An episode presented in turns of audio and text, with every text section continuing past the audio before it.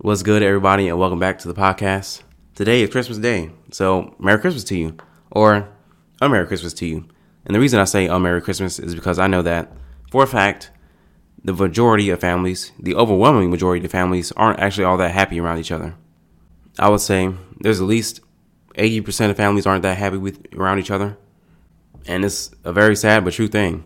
And there are millions upon millions of people who are going to show up somewhere that they won't don't want to be today. They're to go to their grandma's house even though they hate their grandma and all the people that show up there. They're to go to their mama's house even though they don't really like their mom like that. They had a terrible relationship. She was abusive, etc., etc. And they're to show up anyway. And millions upon millions of Americans are to be doing this today, as well as people all around the world. Today, I'm going to explain why most families aren't happy. I'm to explain where the guilt comes from. And when I say guilt, I mean the guilt that comes from you wanting to not go to see your family, if that's the case for you.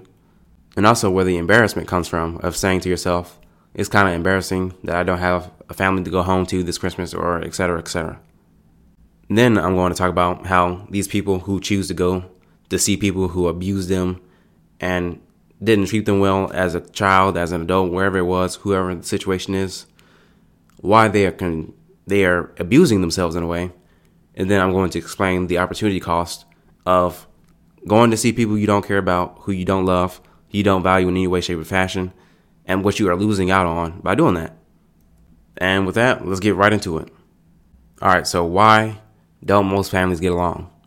I could talk about it at a family level, but you know, families are made up of individuals, so we need to take stock of individual choices that people within families make.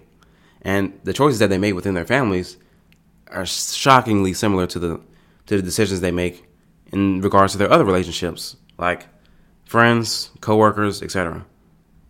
The overwhelming majority of people have an an unwritten policy of what cannot be said, things that can't be brought up, emotions that aren't valid. It's kind of like blasphemy laws. People have all these blasphemy laws that they inflict on their relationships. You can't talk about this, you can't talk about that. If you talk about this, I'm gonna feel this way, or that way, or this way. And you know what happens when you commit blasphemy? If you commit blasphemy within the church, you are excluded from the church. You'll be socially ostracized and other such things, right? And when you commit blasphemy when someone thinks that you commit, uh, excuse me, when someone thinks that you committed blasphemy against them and like in their personal relationships, they'll do the same thing to you. They'll just blow up their relationship or abuse you, abuse you in some type of way. I'm not sure exactly why people do this to each other. I'm not sure why I did it in the past, but I know that having these blasphemy laws set up in your relationships is something that can guarantee that you will never have a close relationship with somebody. Because a close relationship requires vulnerability and conflict and setting people straight sometimes and making them angry sometimes and making them sad sometimes and making them disappointed sometimes. It means bringing up uncomfortable truths, things that happened in the past that are still bothering you, and things like that.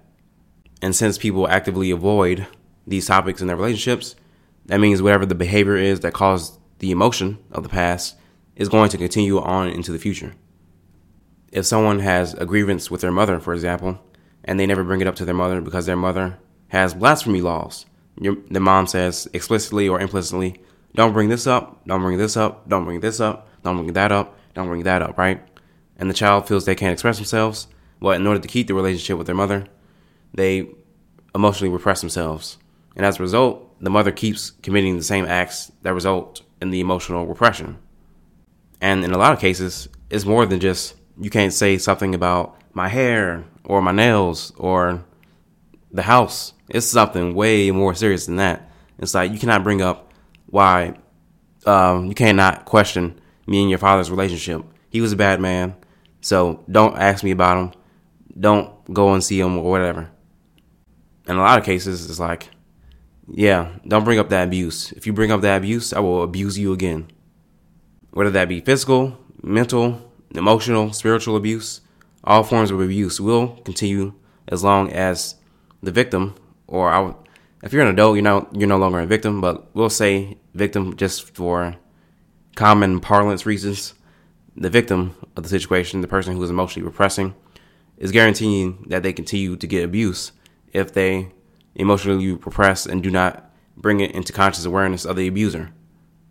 Now that we have it down at the individual level, we can see this happen on the family level. And it's just all the individuals have blasphemy laws within their dealings with their family members, which result in emotional repression and the continuance of abuse. Now I want to transition to where the guilt comes from and the embarrassment comes from. The guilt that the victim in this case feels when they say to themselves, I feel guilty if I don't go see my family this year, even though they abuse me, even though they won't let me talk about this and that and this and this. I'll still go because I feel guilt. I'll feel guilty if I don't.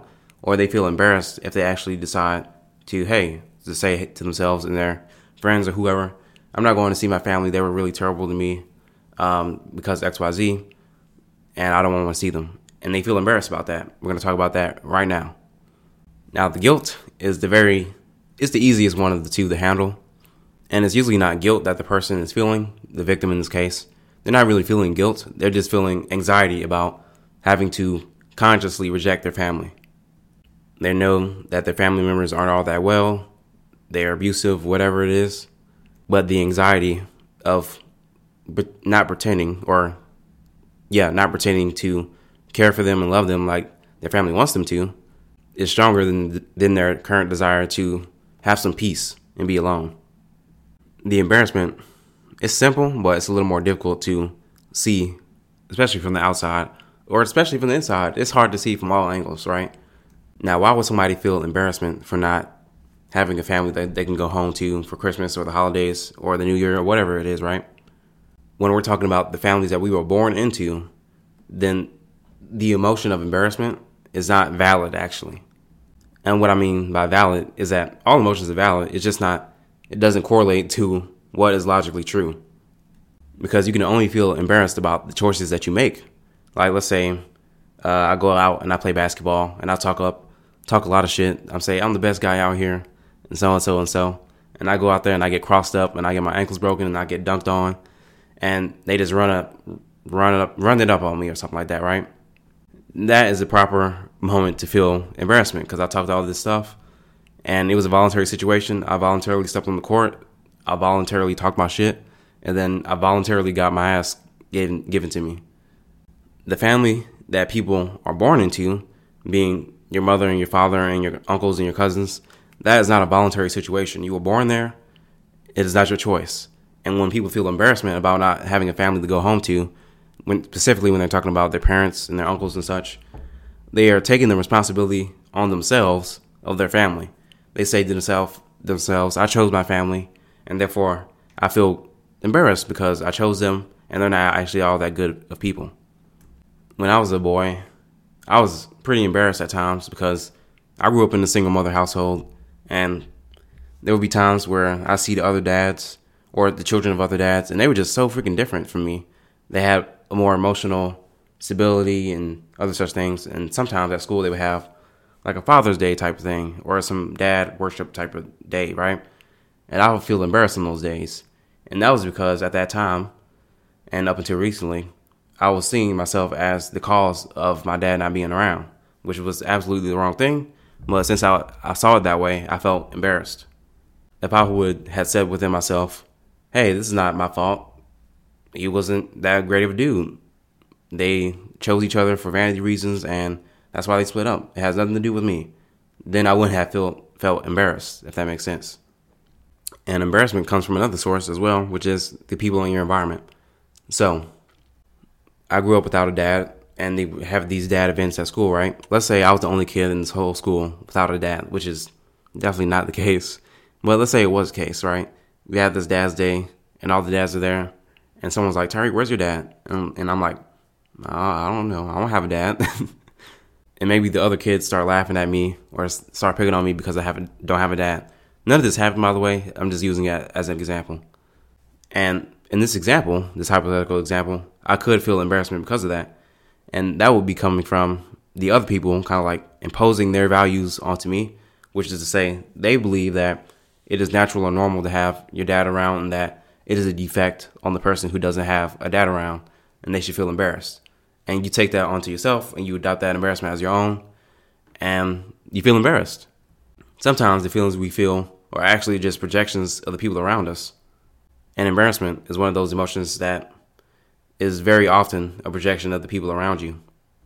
If people treat you like you're supposed to be embarrassed, you will be embarrassed, most likely. And this isn't just some theory that I have, this is uh, scientifically backed. Have you heard of the experiment? I don't know the name of it, where, like you say, you're at work, right? And you choose Bob, you and everyone else in the company or in your team. You go up to Bob, you say, Hey, Bob, are you feeling all right? And Bob was like, Yeah, man, I'm fine. And then no one, someone else comes up to Bob and they're like, Bob, are you okay? And then Bob's like, Yeah, man, I'm all right. But it happens enough. And then Bob's, you know, all of a sudden Bob is feeling sick. He got to go to the bathroom. His stomach is hurting. And the next thing you know, he's going home. And so the feelings that we have aren't always self generated. They could be projections of the people around us. And that is something very important to know. So now that we've talked about why families aren't all that happy, where the guilt and embarrassment comes from, I want to convince you or make the argument that you are kind of um, you're kind of abusing yourself if you stick around knowing what the people around you have done to you. So you don't want to hang out with your family. You're not really all that close with them. They abused you. They're mean to you. Like something, right? Something that something has caused you to not want to go there. And I'm not saying it's valid or invalid, but that's the case, and you have these negative emotions associated with your family. Anytime that you show up and you pretend to be happy or not see the things that you see or know the things that you know about the past, about the future, about your family members' behavior or non behavior, thoughts, and actions, you are continuously rejecting yourself. And continuous rejection is abuse. You are neglecting yourself. Neglect is one of the most potent forms of abuse.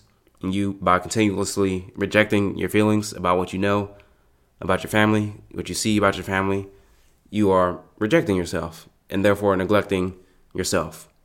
People think they can reject themselves by pretending to not know what they know or to see what they see and then go off and be a normal person or a healthy person. But that that's just not the case. You are hampering yourself every time you do that. You can like compare life to a marathon. You say life is a marathon, but then you like you cut off half of your right leg, right? You cut off your tibia. You cut off your tibia and you're trying to run a, marathon. That's kind of like what you're doing when you're continuously rejecting yourself by being in the company of the people who abuse you or have done something negative to you in the past or continue to do something negative to you in the in the present. And not only are you abusing yourself by showing up, you are allowing them to continue to abuse you. And this is because they aren't going to acknowledge what they've done to you, especially on like a holiday like Christmas, because they don't want to ruffle any feathers, of course. They've abused you in the past, and they have all these blasphemy laws when dealing with you that say you cannot bring up this and that and this and this and this, whatever it is. And they will not bring it up. So they're saying to you implicitly or explicitly that your emotions aren't valid, you don't have any real criticisms, you have no value, and that they don't really love you because if they were actually loved you, they would bring it up, they would try to get the problem solved. But they're not doing that, so they're explicitly or implicitly telling you that you're of no value to them, but they enjoy your conformity to them in the moment. And here's the last point I'll make there is an opportunity cost to everything that we do. I'm recording this podcast right now, so there are billions and billions of things that other things that I could be doing, but I've chosen this as a thing I'm going to focus on. And you have to think about that with all your interactions with other people, including your family, especially if you don't want to be around them. And the opportunity cost is you're going to pretend to go through the motions of Christmas or the holidays or whatever it is. You're continually you're continually excuse me, you're continuing the abuse on yourself and you're allowing allowing them to continue to, to abuse you and you're going to be emotionally repressed and hampered along your marathon of life. And since you're spending time and repressing yourself by complying with these people, there are people that you could be around that you're not around. There are things you could be doing that you would rather be doing. And then there's the person that you could actually become if you like reinserted your tibia, you fixed your leg so you can actually run the marathon in an efficient manner.